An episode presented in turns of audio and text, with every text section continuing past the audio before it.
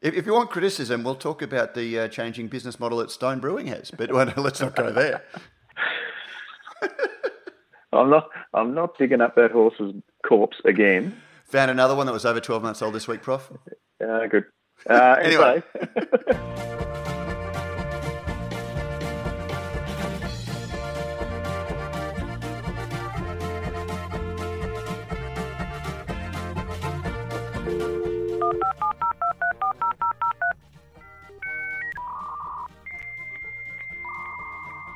Thanks to Cryer Malt, a grain of truth in every podcast. This is Good Brews Week. I'm your host, Pete Mitchum, and joining me is Matt Kirkegaard. G'day, Matt. Thanks to Cryer Malt, but not thanks to IINet, Prof. You're uh, sounding a bit scratchy, like a, you, you- you're calling uh, from location. Yeah, well, well it, yeah. so I said we should have just done this tomorrow when I'd be up there with you, and we could have, you know, done it side by side with, you know, coffee and or beer. We could have. But, uh, but- yes, the, the internet gods, the uh, the NBN gods are um, uh, uh, roaming around the neighbourhood of the uh, Casa del Pilsner at the moment, and uh, so all of a sudden, yes, my upload speeds have, have dropped to um, you know, bing bong bing levels, and uh, there's a bit of a sound gag there for those old enough to remember dial-up internet. Um, yeah, so it's conspiring against us. So we've, we've had to go old school, get a little bit analog, and um, Matt's called me on the on the uh, the dog and bone. But we'll see how it goes. Yeah, We'll it it, it sounds like you. you're uh, like our on the on the location correspondent. So uh, That's it, exactly. And, and look, it should make our listeners appreciate uh, just how much our uh, sound quality, thanks to uh, our very fine producer Joe, um, or due in no small part to, to her expertise, um, just how much it's improved.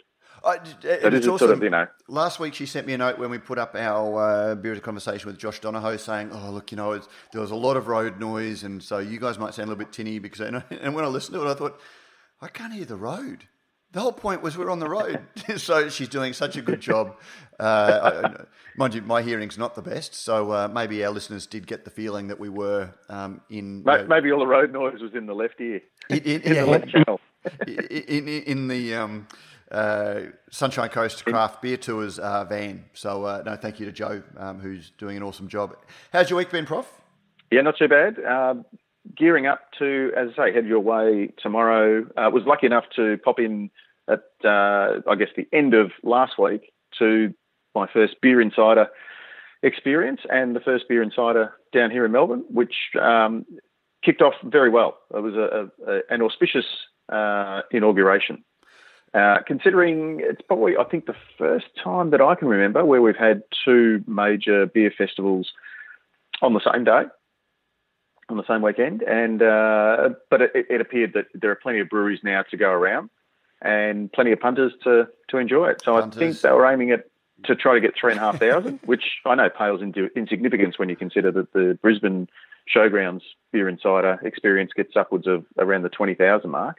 Uh, but the joint was certainly absolutely pumping, and by all reports, um, you know, those new to the the experience um, seem to to really take to it. So that's good. So I liked it so much. I'm going to come up to Brisbane and do it again this week uh, as part of my, I guess my small my small role in uh, reinvigorating the Royal Queensland Beer Awards this weekend. Which are being judged this weekend and uh, announced next week. And yeah, I'm looking forward to having a housemate. And uh, we didn't record this while uh, we were tete a tete because um, the schedule, we want to get this out Friday. We've made a commitment to our listeners to uh, be regular. And we're to, that's, you know, we, uh, we, we See don't what you've have, made us done. See what you've made us done, listeners. You asked for it. We listened. There you go. So, let, let- but let's get on with the show. Although, uh, as our um, feedback this week says that you know the the, the cook limit. Um, you know, a lot of our commuters have an hour, like a lot of our listeners do it on their commute, and uh, we always worry about sort of trying to keep the show around 30 to 40 minutes, but they seem to like it a little bit longer. So let's aim for half an hour so we can bring it in under the hour. All right. Let's uh, wish us luck with that, punters. Uh, oh, sorry. Here's the bad word. That's Um, twice. but thank you to all uh, letter writers who have been sending in emails and um, various forms of communication. And we do remind you that thanks to our very good friends at Beer Cartel, all our letter writers will receive a Brews News bottle opener, and they will also go into the draw to win a mixed six pack thanks to Beer Cartel, who sponsor our letter of the week. But before that, Matt, we have some news to get through. Starting with AB InBev talks about low and no alcohol beer and how that has affected their beer volumes. Um, we will talk about a bird that is a state finalist in the Business Awards, um, which is coming up, and I think uh, Friday, the 8th of March. That's the one. That will be announced. We'll get to that in just a moment, uh, but that's when this podcast will go up. Uh, we look at the breweries that were represented in the Australian Tourism Awards and have a look at the results. The Portman Group, uh, we will talk about them and introduce some listeners to the Portman Group. Older listeners um, may be familiar with their well, body of work, let's just say. um, but they are, uh, in quotes, trying to destroy Britain's proud history of strong ales. And we will also look at an article that Matt uh, discovered this week uh, about the Craft Brew Alliance, which has formally established the pH Experiment Business Unit. And we ask, are you just throwing a lot of shit at the wall to see if something sticks? Or is this something that we may need to look into? Uh, and also, will it be reflected? Will some of that will some of that shit bounce off and hit Australia? Uh, but Matt, let's start off with AB InBev. And 8% of their beer volumes in their uh, report just released this week have come from no and low alcohol beer. Uh, yes, mate. And the AB InBev announced its reports in its annual report um, last week, and we're still digging through it a little bit because they don't say too much about Australia and what it means for CUB. They talk about Australia having low single digit growth, so we're still digging a little bit into that to see what it means. But when you read um, the, the, the coverage, um, such as um, the article that we've highlighted um, from Brewbound, um, they are they've made a commitment to sell more low end no alcohol beer. Um, we've seen the launch of Carlton Zero in Australia, and it, which is part of that commitment. And there's a couple of things about this that you know sort of catch my eye. Um, firstly, massive growth, massive growth. Well, they're, they're, they're last, highlighting last Australia. We, we, sold one can. This year we sold. Uh, this week we sold hundred cans. That's well, a thousand percent increase. Just to take a step back, um, AB InBev have proudly announced it as a um, you know measure towards. Uh, you know, sustainability of, you know, healthfulness of drinking, that they've got a commitment to have 10% of their volumes, um, or 20% of their volumes, 10% of their volumes being low and no alcohol beers by 2025 or whenever it is.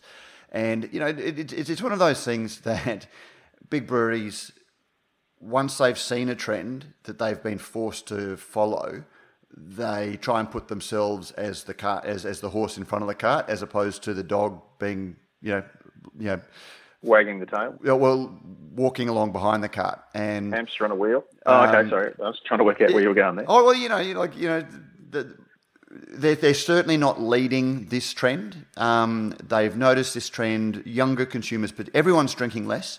Uh, well, not everyone, but overall, um, we're drinking less as a community. Younger drinkers, particularly, drinking less, um, and are looking for sort of more healthful beers um, or drinks. And it's a trend that has really harmed their bottom line. So they're now saying, well, because um, we want to be responsible, we're doing this. No, it's because you're chasing the market. So that's one thing. Um, in their annual report, they've highlighted um, Australia as uh, more already more than 20% of our drinkers in Australia are drinking uh, low to um, no alcohol beers, as if that's something they've created. But of course, it brings in the 3.5% limit. So Australia is one of the pioneering countries or one of the, the, the biggest consumers of mid strength beer in the world. Um, and that goes back to the change to drink driving laws um, and you know uh, alcohol, uh, blood alcohol limits in the 80s, um, which saw you know beers like uh, 4X Gold, which was only first brewed and only uh, launched in 1992. Slow uptake at first. Now it you know is Lion's biggest selling product, although again a declining market segment. Um, so it's interesting to see the way that they're flying the flag of Australia as being a big contributor to their bottom line um, to meeting that goal when they've had nothing to do with it. Looking at the no alcohol, and this is something that we've talked about a little bit before, Prof. Um, they launched Carlton Zero, um, and the word from inside the big house is that it's, oh, you know, it's one of our best launches ever. you know, talking about, I, I, haven't got a figure in writing, but, you know, figures of a thousand percent growth are, um, you know, being bandied around. And when you look at the zero alcohol segment, um, you know, if 1% of beer drinkers tried Carlton Zero, uh, there would, you'd imagine, be more than a thousand percent growth because you're coming off a negligible base. So, whilst they're talking about that it's huge, um, we'll wait and see. I really don't know that in a country, as I've discussed in the past, I don't know that in a country that has such a strong mid strength culture already that there is the same imperative to go to zero. yeah, I don't, I don't think it'll happen because you, you look at uh, growing up, you either drank full strength or light beer, light if you were if you were driving. Well, even light beer um, was a newish sort of product back then. That yeah, you know, light. But it was it was it was a direct response to you know we need to be more responsible. Uh, you know, don't get in your car and you know with a with a gut full of piss and uh, you know try to hope the Commodore finds its way home kind of thing. We we we dropped that attitude that we had in the sort of you know 50s through to the the 70s and early 80s. Mm. Um, but then uh, mid strength really sort of took over from that market. I think you don't really sort of see. You still see, you know, you, you go to the the usual suspects uh, and have a look at their beer list, and there, will always be, you know, a Cascade Premium Light or you know a light beer of, of some sort. And I, I, just don't know who drinks that. I just don't see anyone drinking it anymore. You don't you don't see it on tap. Um, nearly, well, certainly not in the pubs I go to. You do tend to see, like when I'm doing a corporate event or things like that, you see some of the older um, drinkers who who were introduced to Carlton, uh, you know, to Cascade Light back in the day, they were quite happy. And, and the flavour of light beers has improved dramatically since they were first launched. Um, mid strength, you know, you can get some you know, very flavoursome mid strength, and our palate has adjusted to accommodate those.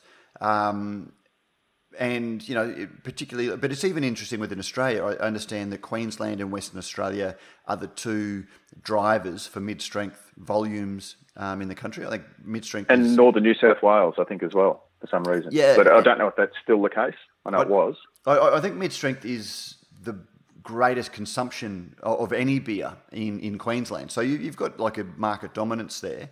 Um, maybe the is that, because, is that because the old buggers can sweat it out as quick as they can drink it, or is it because they can then say, "I drank ten cans tonight," rather than you know, I drank seven. Mate, you, you, make a good point. That was always one of the things. Is it, it lets you, you know, it was on one hand, the maths were easy. It was one standard drink an hour, um, but also it meant that you didn't have to change how much you drank, um, you know, in terms of volume.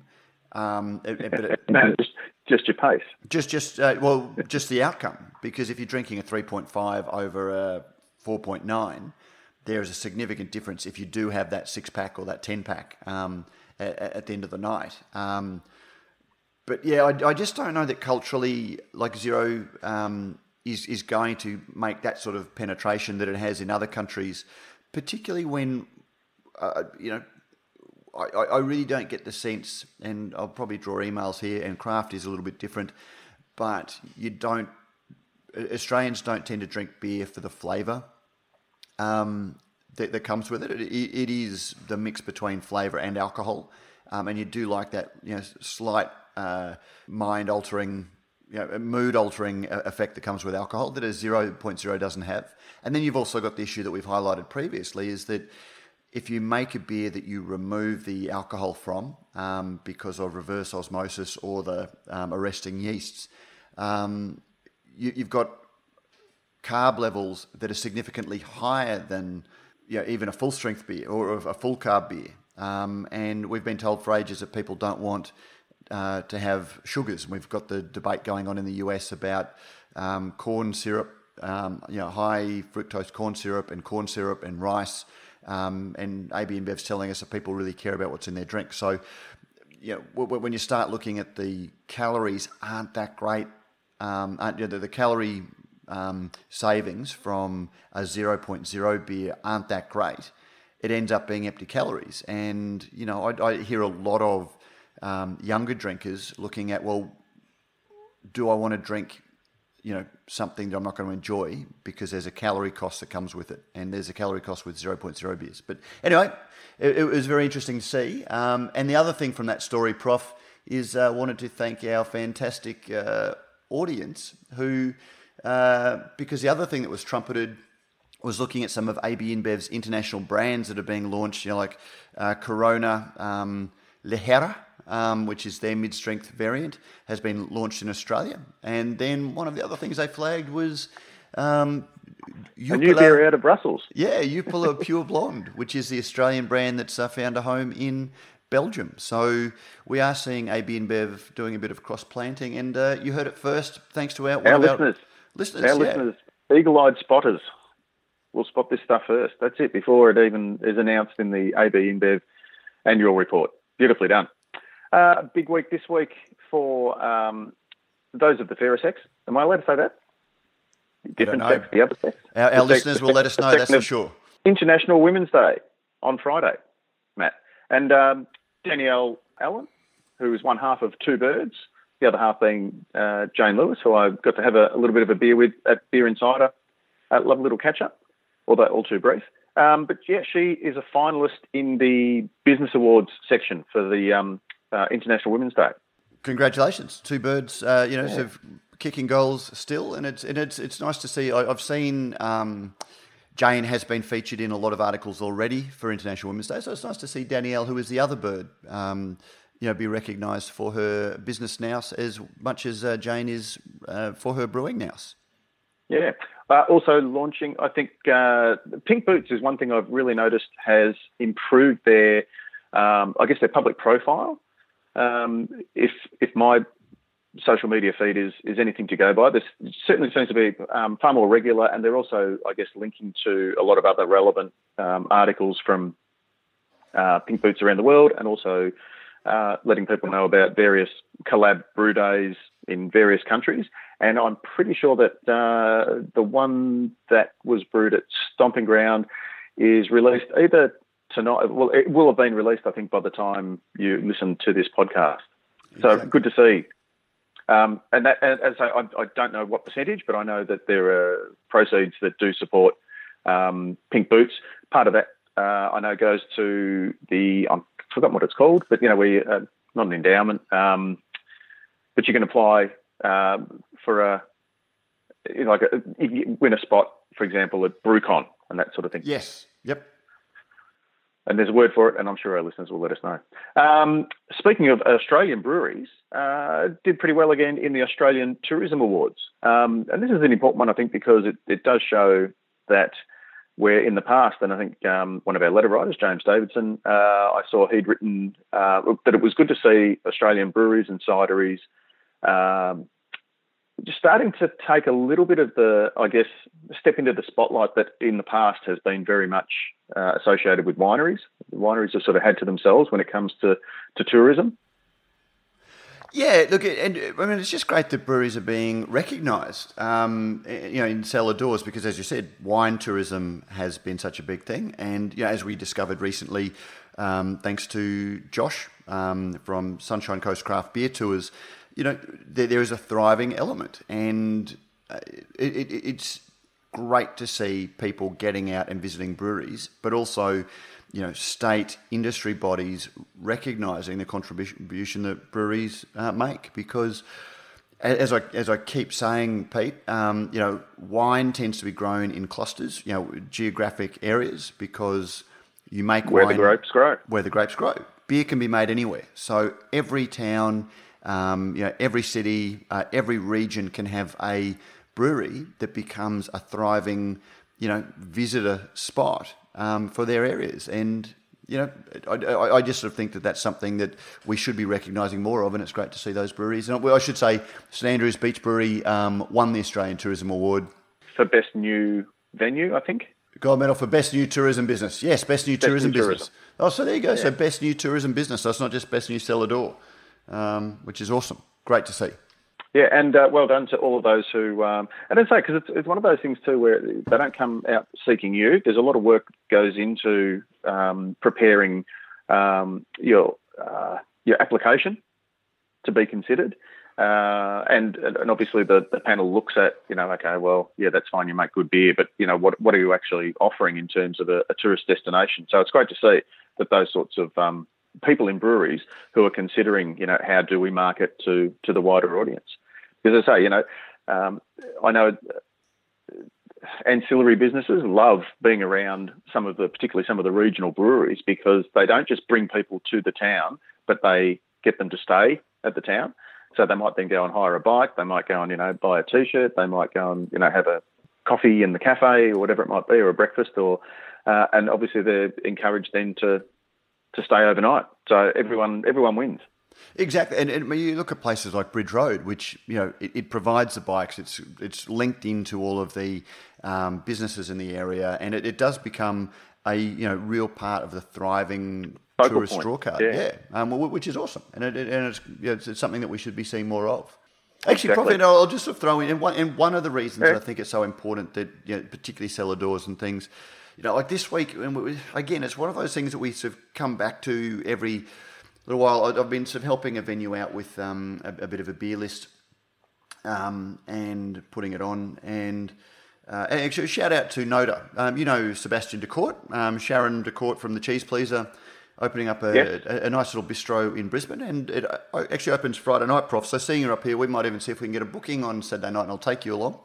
Um, but uh, I've sort of been helping them out with their beer list, and I'd sort of wanted to, you know, stay local where possible, support great local breweries, um, even where the styles are fairly, you know, like you've, you've got breweries that are playing in the little creatures um, space. Um, and so I also put together a beer list with a couple of uh, great little breweries, and uh, you know, and I don't want this to be in any way criticism, but uh, put on a can, like a carton of um, a brewery, and got the invoice, and I just shuddered when I saw the the, the invoice for the, the, the, carton of beer. It was like $92, including GST, for a carton of Pale Ale. And you sort of think, is that wholesale price or is that retail price?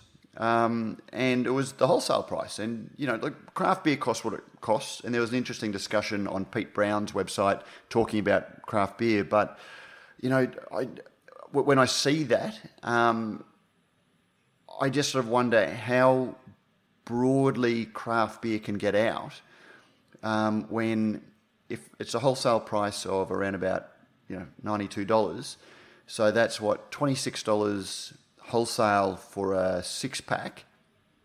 Um, that by the time it gets in a bottle shop, you're looking at thirty to thirty two dollars for a six pack, maybe. You know, in, in a bottle shop for a you know. It's a hard ask. It's a very nice pale ale, but it's it is, is local and independent worth twelve dollars a six pack more. Um, and you know, look, I, I don't know the answer to that, um, but particularly when you put it into a um, retail venue um, like a, a, cafe or something, they've got to do their markup on, and it, it's looking like a twelve dollar can of beer.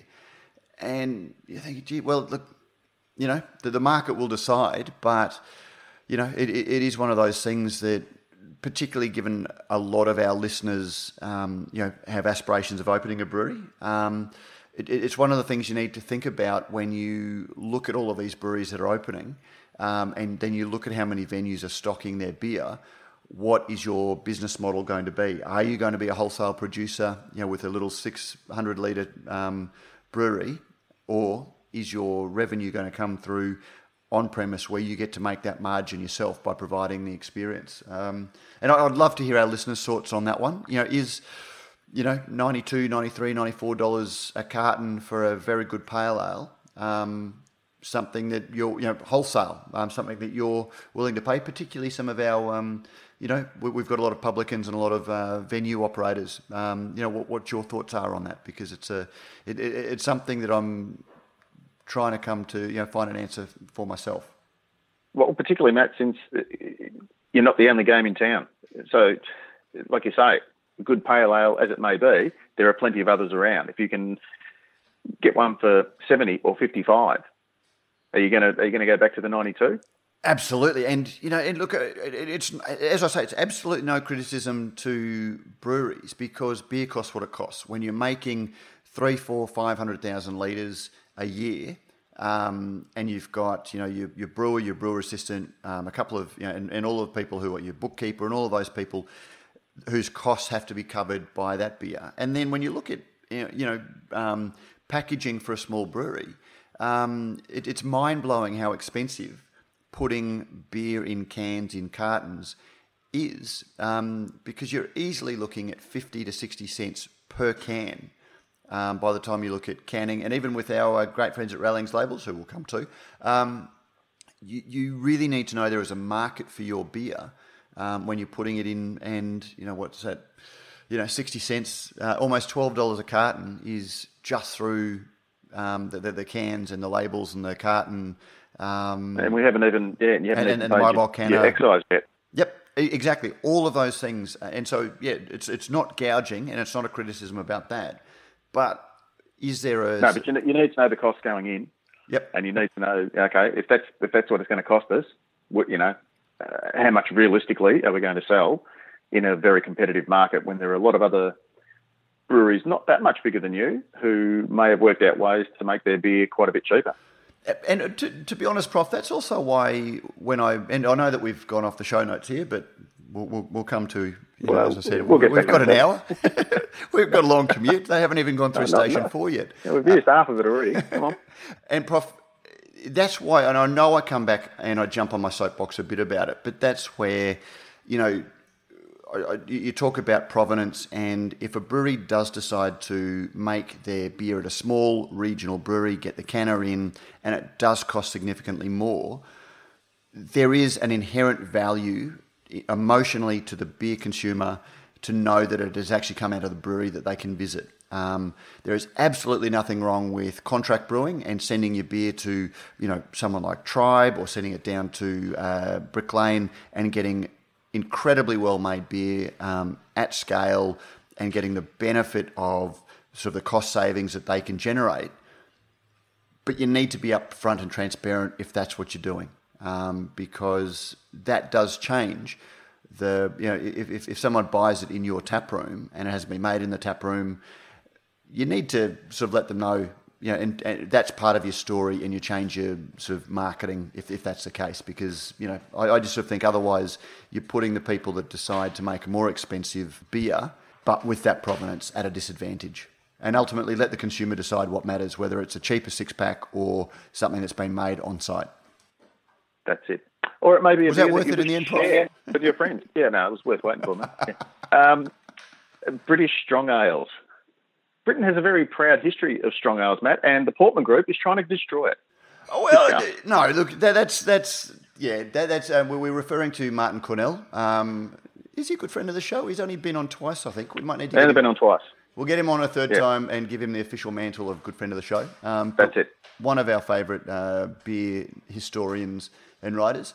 So the Portman Group, we talked about ABAC last week, and we will come to them when we get to letters. Um, and I talked about the concept of the fire break, you know, stopping well short, you know, so you, you sort of have that clear delineation between what's going on and what's not going, you know, what, what's acceptable and what's not.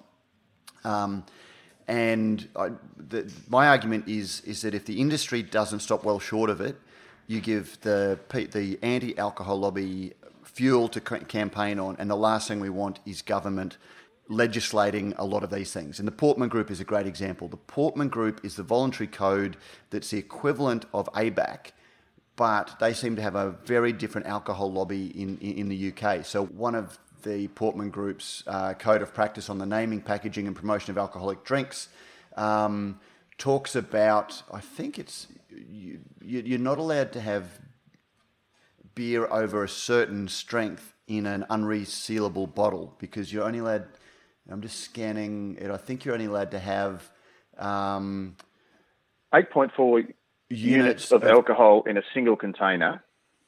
oh, more. sorry. Oh, sorry. There was there was um, the beer that was Sir, Sir, John Franklin, a beer that was made in tribute to Sir John Franklin, who was lost um, in uh, North America, in the Arctic waters of North America, and a beer was made to celebrate him, and it had 8.4 units of alcohol and it was a corked and capped bottle. It looked like a wine bottle, um, but it had because it was 11.25% ABV, it was 8.4 units, which was much higher than the Portman Group allows um, in their self-regulation. And I just can't see what I think it's only allowed to have four and a half or five. Um, yeah, so units. basically, the, Portman Group is saying, you know, if you it's not a resealable bottle, then you shouldn't be uh, having more than X number of standard drinks in that bottle because uh, we, we, we will completely dismiss the fact that you may buy it to share out amongst six or seven or ten friends. And I don't know how they get uh, around wine because every bottle of wine. Um, or screw caps now. Does that mean because it's resealable? Is that okay? But, but again, that, that makes it ridiculous. And you know, this is the problem when you, whenever you get to the to, to the situation that regulation needs to be made, you can't look at intent. And this beer isn't made you know, it, it, they, they do try and bring in elements of see, premiumness. You're not going to see the hobo. You're not going to see Pete the Jakey, you know, in a doorway in Glasgow somewhere buying, you know, knocking back three a, bottles of this. An 18 quid bottle of beer, exactly. And, and, and they do try and make allowances for that. But as soon as you try and regulate something, you it, it just becomes important. And anyone who wants to be a bad actor will still get around it. And if you go to most bottle shops and you see those shitty bucket of shot um, type things that are have absolutely no redeeming value apart from getting people shit faced quickly before they go out and glass somebody in a nightclub. Um, but they're on sale and they meet the requirements apparently um, because they're in our big, you know, the, the, the, same uh, Liquorland and uh, BWS that police having cartoon characters on the front of a kaiju because of the voluntary code. Apparently, these things are still okay, and they happily sell them because they meet, even though their only intent is for people who want to smash a few before they go out. Um, and that's the big problem with when the industry doesn't police itself. You've got bad actors, and they'll always get around it. And uh, one of my, I'll, I'll, link to it in the show notes because one of my favourite stories is in America. Um, the, I think I've talked about it before. The 32 page definition of a biscuit. Yeah. Yeah. So, you know, you try and define what a biscuit is, and next thing you've got 32 pages telling you what a chocolate chip biscuit is, and it's just absolutely ridiculous. And that's why, yeah. So read the article about the Portman Group, but remember that this is a group that is just trying to self regulate and show government that they're trying to do the right thing so government doesn't come in and make an even bigger cackfest of um, regulation. Um, yeah, and, so the, the salient point is that at the end of the day, there are plenty of wowsers out there, and they won't be happy uh, regulating alcohol. They won't be happy um, with us self-regulating alcohol. They won't be happy until there is no alcohol at all and, it, and, and no more families are destroyed and, and, and that whole sort of thing. Let's keep, let's keep in mind that's the starting point that they're that they're coming off. Prof, if, if you if you want to know what the outcome of prohibition is, go and see uh, that there's a fantastic uh, documentary by Ken Burns um, on Netflix. It's a four part series about prohibition and prohibition. It, yeah, it's awesome because it, it, it talks about all of the things that led to it, and it was very noble. You know, people that are trying to prevent alcohol problems are doing it for a noble goal, but they tend to come at it from a, a, a, a, like a simplistic approach that causes more problems. And let's face it, people do want to drink. And during Prohibition, the incidence of um, cirrhosis of the liver and alcohol violence and you know public drunkenness was up on pre-prohibition days. So, mate, it's been a while since I've been on the soapbox. That felt good. so it's good to see you've, you've uh, reinforced it during during the off season. just, just strengthen it there because there was no creaking or groaning. Very just, solid. Just from you. Um, yeah, that's right. And from uh, our listeners. Now, uh, Craft Brew Alliance formally establishes the PH Experiment business unit.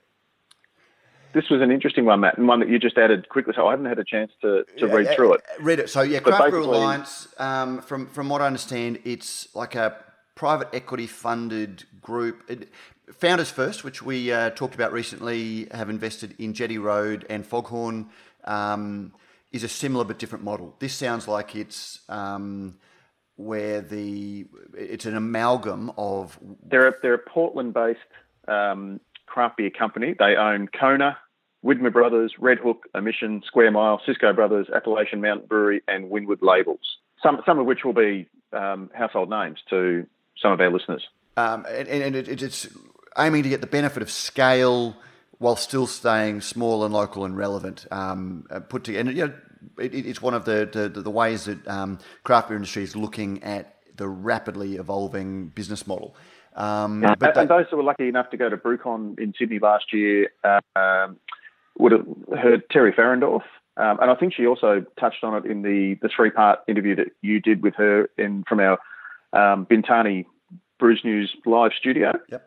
Uh, where she spoke a lot about the the kind of creep that's coming in now with, with, with sort of breweries expanding their offerings for non-traditional beer uh, products and, and things like you know hard lemonades and uh, twisted tea, yeah, uh, and Boston Brewing yeah. is a great example of that. Where I, I, think almost all of their growth and almost almost or over 50% of their volume is now non-beer products outside of beer yeah which is fascinating when you look when you look at the early days of Jim Koch railing against Heineken um, you know the purity of his argument was you know that we're small we're local you know we're, we're sort of doing things differently we're not a multi-beverage company um, and now they are exactly that and we've seen the craft brewers association the brewers association in the us change their definition um, now so craft brew alliance has started up a the like PH a side project, would you call it? The well, PH experiment. Yeah, we, we a vehicle to unleash our innovation engine and create relevant new products and experiences for today's drinkers Doesn't as we continue like... focusing on increasing top line growth and shareholder value. Now, so when, we're making more stuff to make more money. When you hear that, tell me what's like different from that between the media releases we used to get 15 years ago that people used to point to and sort of say craft beer is anything but that. Um, and I'm not going to enter in that argument. Well, yeah, just... and things, things have, to be fair, Matt, the, you know, and I'm I'm all for uh, Jim Koch doing what he does now um, that he couldn't do because the market was different. His uh, the size of his operation was different. The capital that he had available was was different.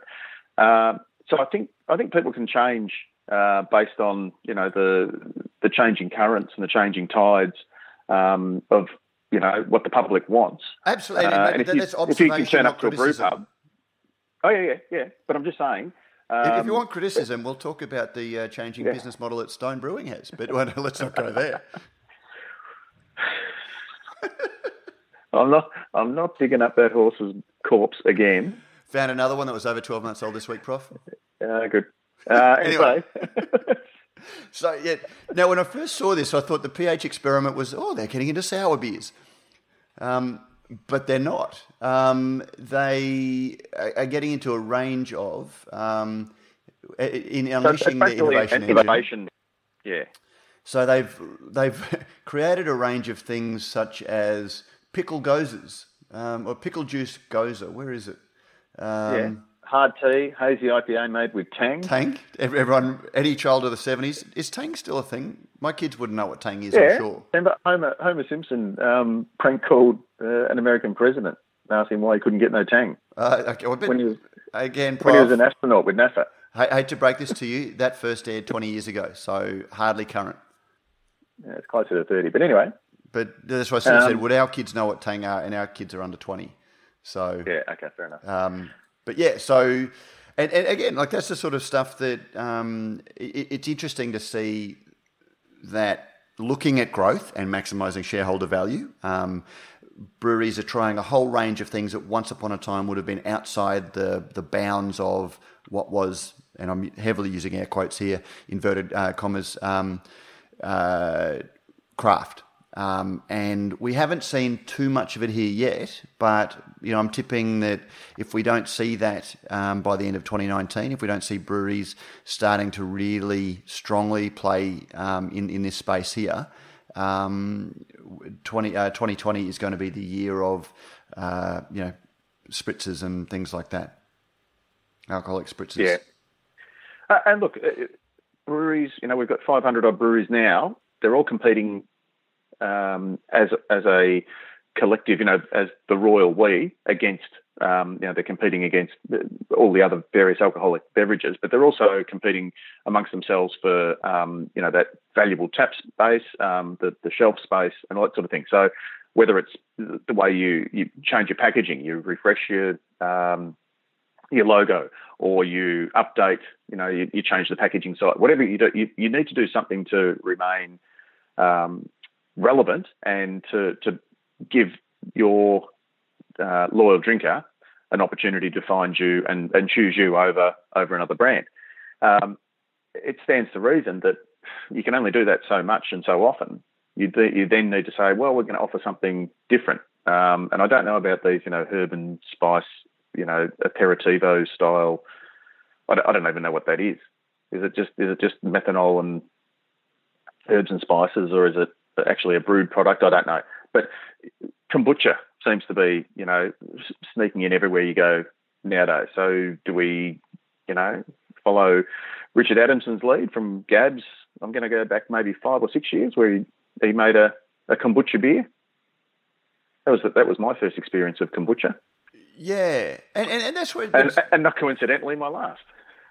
But and, and again, look, I'm, this is just observation. This story, not criticism, because it's business. And you know, we, have talked we talk ad infinitum about that. It's it's the craft beer business, and you know, your, your first goal is to stay in business. Um, but I do look at that there are a variety of ways you do it. You look at the Craft Beer Alliance that is going into all of these things. i will try and find a story while we're chatting um, that I saw of a wine expert um, or a wine commentator talking about um, how wine is competing against exactly these, um, you know, hard seltzers uh, and uh, hard um, soft drinks uh, in in the US. But when you read the labels, they put a whole lot of delightful adjectives in front of industrially produced ethanol, as you say, that's then blended with these things. But then they put all sorts of adjectives in front of the ingredients to making the ethanol to make it sound artificially natural. Um, well, sorry, it, it is natural. Artificially natural. Well, but to, to make it sound uh, craft natural as opposed to yes laboratory natural. Um, That's right, handcrafted. Yeah, and you know it, it's. I keep coming back to uh, the isoamyl acetate, which is the um, ester that's produced by yeast um, that in a wheat beer makes it smell lolly bananas. The reason it smells of lolly bananas is because that's the flavouring that they put in lolly bananas. Um, and when you look at the all natural lolly banana company, um, they can say that because it is a natural flavouring. Now, there isn't a natural lolly banana making process where you throw a couple of ingredients and they ferment into lolly bananas. But when, as soon as you put all natural, you don't see it as coming from a laboratory. You see it coming as a, you know, someone extracting banana essence by squeezing it over the. You know, or you know, somebody out there harvesting lolly bananas in a field with a big coolie hat on. Yeah, and, and scientifically and you know intellectually, the difference between the lolly banana aromas that come in a uh, German Hefeweizen when you see it fermenting, you know, organically, like no, I don't mean organic, but like yeah, sort of just spontaneously fermenting when you add the yeast and causing those flavors, is one thing. Having a guy in a white lab coat um, farming isoamyl acetate um, in an industrial laboratory, um, so they can then put it in lolly bananas. Does he have a clipboard? and be some I, blue I light in the background. To just, if yeah. he does not have a clipboard. It'll and, be. And Buddy Holly glasses. But it'll be one of those uh, clear acrylic ones that they have in toothpaste commercials um, because they're even more sciencey.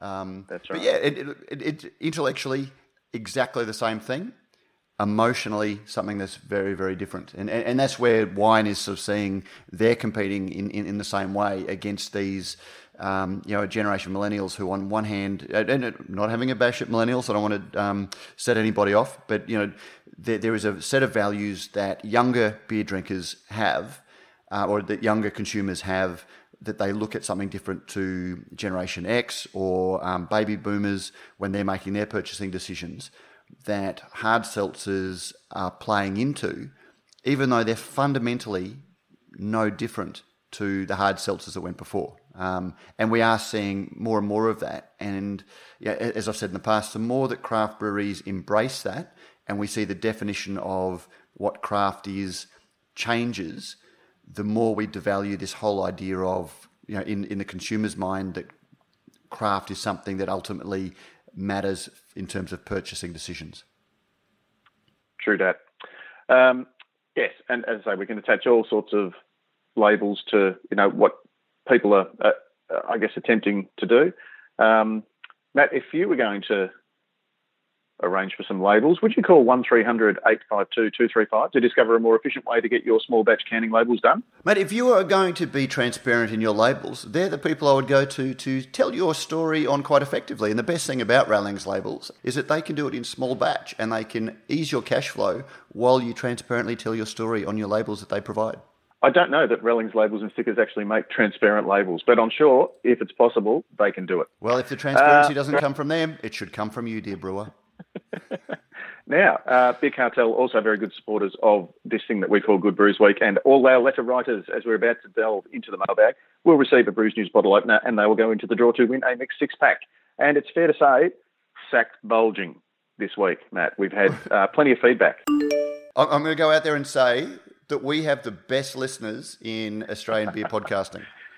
Yeah, I should just point out though that some of our listeners um, don't tend to observe the cook limit when they're writing their responses in the same way that they criticise us for perhaps not adhering to the cook limit when we're chatting. I actually don't think anyone's actually criticised, except for the uh, name giver for to the, the cook limit. yeah. uh, so we do have. Uh, let's kick off the mailbag. Um, regular listener and a, a former uh, Brews News contributor. James Davidson, um, happy beer o'clock. Just finished listening to episode 208 and wanted to go through some add-ons that arose in my mind while listening. And he talks a little bit about ABAC, and rather than go through all of the, the bits and pieces um, about uh, in response to Otherside and uh, in WA, uh, showing or appearing to show people who may or may not be a minor in your social media and that sort of thing. And, and James does make some interesting points um, particularly uh, references some of the, the relevant areas of the code. And so we will um, pop those into the show notes. I think the um, of the, um, the, the point was that I was wrong and we're going to fix it. Um, to yeah. coin a phrase, uh, yeah. No, you, to week, be fair, you did say I may be wrong here, and generally when you preface something with "I may be wrong here," um, we will get plenty of cards and letters saying, "Hey Matt, you were wrong." Well, to, to, be fair, we get a lot of cards and letters telling me I'm wrong when I don't preface it by that because you know sometimes I am wrong. In fact, it, it's it's just discussion. Um, it's not true. Uh, um, James also weighs in uh, about Facebook groups. Yes, so we are looking into that. He makes a good point, but I, will just go back to that. Yes, I was I was wrong because I think I'd said that um, breweries shouldn't show people under 25, and that was what got us talking about the whole thing about fire breaks and um, marketing gone wrong.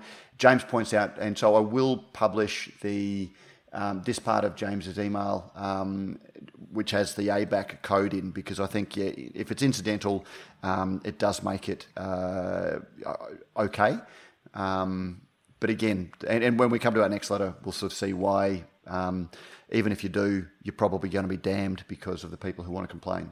Yes, cannot think I just said all that. Uh, Facebook groups. Facebook groups are becoming increasingly powerful with their functions and community, continues James Davidson, um, and community mechanisms. I believe they are, have everything you will need to create an appropriate forum for your podcast discussions. Yes, you can now easily protect entry in your groups by having a security question that new members must answer before they can enter the group. Uh, I've suggested, Matt, maybe we have a password like, you know, no flogs or something like that. Although I said, or, or do we do a, like, do we drop a little password into each um, podcast so that people have to listen to then get into the group? I don't know. Oh, no, look, I, I think what, what, I would do, and, and Brewsier's approach is generally sort of grow very slowly and organically and have people seek us out rather than, um, you know, have those flash screens whenever you go to Brews News saying subscribe because we want our, our audience is seeking out the information that we provide. So what I would, and I would hope that our audience is the same. So I think we'll, we will look at having a um, invitation um, or a password thing, and we'll just put the, the, the password out. But you don't have to re-enter the password every episode because people you know aren't interested yeah. in every guest, or sometimes they're going to miss it, um, but they still want to be part of the discussion. Once you're in, you're in. But there will yeah, be a join pass- the group. Yeah. So, so but anyway, James James has said as far as uh, the Facebook group goes, uh, go for it. He then goes on to uh, discuss our um, previous claims that we brought up again in episode 2008 about uh, barrel exchange programs. Uh, James, until recently, was involved as the marketing guru at uh, Bright Brewery. Uh, and he says, for example, 2013 Bright Brewery barrel aged their stubborn Russian Imperial Stout in a Starward whiskey barrel, after which it was returned to the distillery and refilled with whiskey. Five years later, that barrel is now due to be emptied again, and I'm fairly sure that Scott, um, owner of um, Bright Brewery, is keen to reacquire that barrel for aging another Bright beer again. So does that count as an exchange program? My understanding is that Bright's arrangement was only a friendly agreement between like-minded people in the industry and never an official exchange program, which I think is reasonably common, and it doesn't sound any different to what Wolf of the Willows are doing. Uh, then again, maybe I don't have the full story, uh, but that's something that we can we can certainly uh, look at. Yeah, and look, as we always say, be very careful whenever you claim first because there, there is very little in the world that's ever been done for the first time these days. That's it. There's nothing new under the sun. Um, anyway, keep up the good work. I'm always listening, but please don't feel the need to ever read out my emails. Oh, sorry. uh, but that, I will finish up with, with, with his little postscript. Oh, and this weekend I'm attending a beer festival, but not for the beer. For the first time in my life, I'm going to Beer Insider Melbourne for the live music lineup and would still go even without the craft beer aspect of the event what has become of me? I guess the only beer festivals I want to go to now are either Gabs or any spe- specifically themed beer festival or a beer festival with an interesting purpose. Uh, will we soon soon see more of those, or will those general one day outdoor beer festivals with no difference persist? Um, because there's another general one day beer fest on at the exact same time as Beer Insider Melbourne, the Melbourne Beer Fest in St Kilda. I wonder if each event will be a success. Um, thank you very much, James. So yeah, interesting points there, which I, I brought up uh, earlier. Had the first time I can remember having two two festivals in the same, uh, uh you know, comp- competing on the same weekend. Um, had they been a weekend either side of each other, I would still think that most people would make a call to go to one or the other. I don't know whether you, you go back to back beer festivals, but then again, maybe, maybe yeah. there's enough people around that Look, one weekend doesn't suit me, the next one does. Beer and cider, come for the music, stay for the beer, and you know, like that's. I, I, we've talked about it before during Sydney Beer Week. We talked about have beer weeks had their day, and looking at the and Marty from Beer and Cider was on our panel, um, and you know, I, I think the days of beer festivals that are standalone beer festivals come along, um, try beers from twenty or thirty breweries, and pay for the privilege of coming in have had their day because there are so many breweries and bars out there that you know constant tap takeovers and rotating menus yeah. that, and, and you can get that experience for free that you need. But it to... mirrors Matt how how the business model for um, small independent Australian breweries has changed as well. You go back ten years, and most breweries opened with uh, a core range of, of, three beers, and they'd have you know like a, a pale ale, an amber slash dark, and an IPA. Uh, you wouldn't do that nowadays. You know, you've got to offer whether it's a, a Kolsch Golden Ale or you know a lager, a mid strength, um, a sour. You know, things have changed. So in the in the same way, festivals can't just say, well, we're just going to keep doing what we've been doing for ten years because, like you're saying, people might say, yeah, well, I've been there, done that. Go and have a look at my chat with Heads of Noosa this week, where they opened with a Japanese lager, um, like a really yeah. light, crisp lager, and then a um, like an ambery sort of lager, and they're only going to make lagers, and uh, it is completely changed, and that's what keeps us busy and fascinated, Prof. Yeah, uh, our mailbag is still is filled with James this week. Matt, would you like to read um, uh, the letter from another James, James Omond? Uh, I, I, will, and apologies, James. I will paraphrase a little bit, but you are our letter of the week, and James is a, has been. A, I, I don't think we've ever awarded the letter of the week in the six pack to a guest on the program, but James isn't a brewer; he's a lawyer. Um, so I think he would welcome a mixed six pack. But anyway, he volunteers to be an uninformed consumer on our pasteurisation blind tasting that is looking at going ahead um, during Good Beer Week. So just keep that in mind. Um, we'll get back to you about that. Um, and then he talks about the ABAC decisions. There's a couple of interesting things to note. And he has posted, if you want to read the full comments, they are in the comments on the um, show notes to last week's episode. Um, so you can go read the whole things there, which is why I'm paraphrasing a little bit. Um, in terms of who made the complaint and dobbed in brands like Furphy, it appears the same person complained about the three different brewers, including Wild Beer, now owned by Tribe, who use the same social media influencers and were obviously aware that they were age 24, not 25. And that is a very, very good point.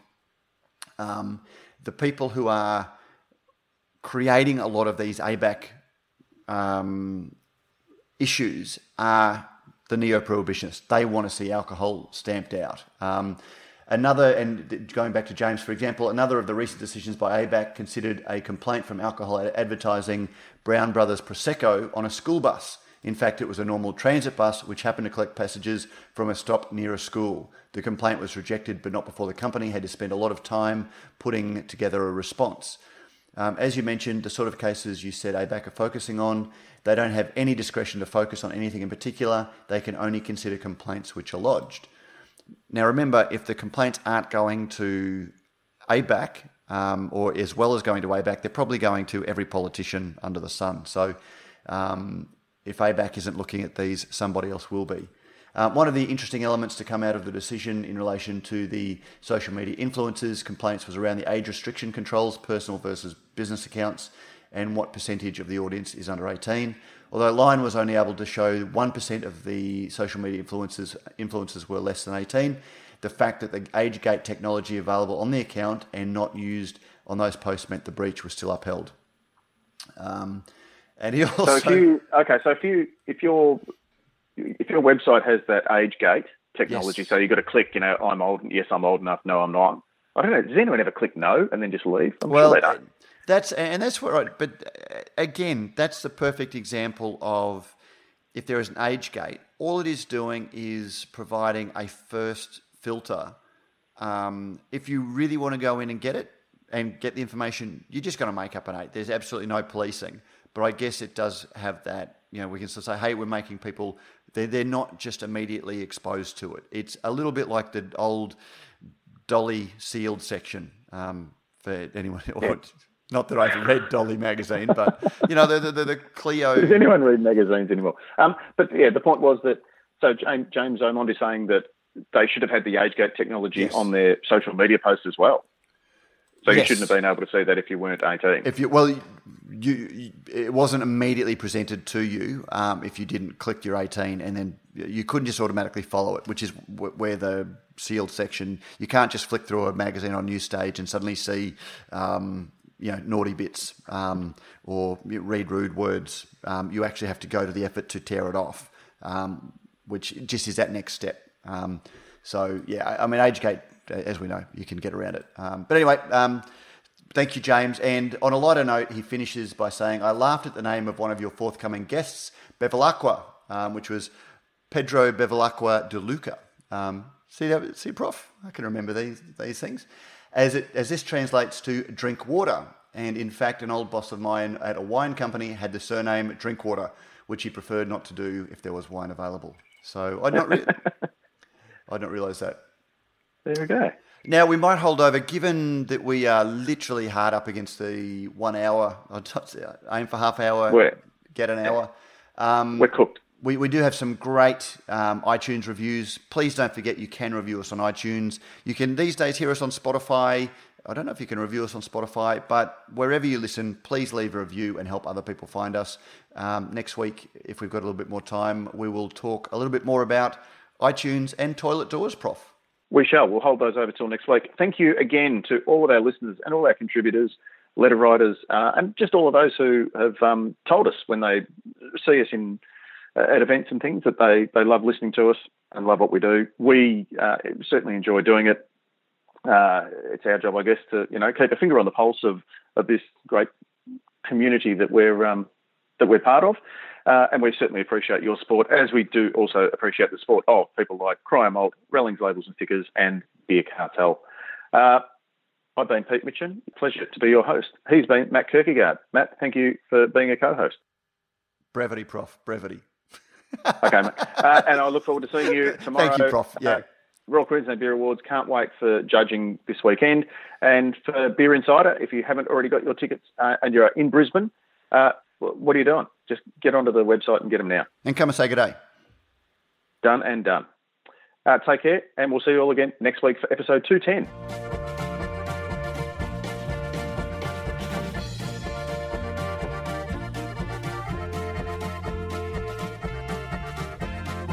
and we're out. Don't forget, if you like what we do here at Radio Brews News, you can help us out in a number of ways. You can sponsor the show either by a small monthly contribution or through a one off donation. You'll find details in the show notes.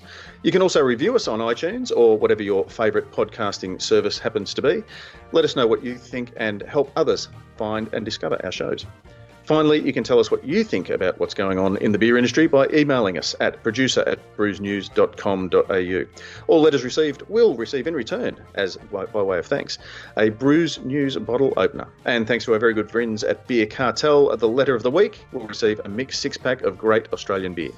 We love hearing your thoughts on the stories we cover because, as you may have heard, beer is a conversation.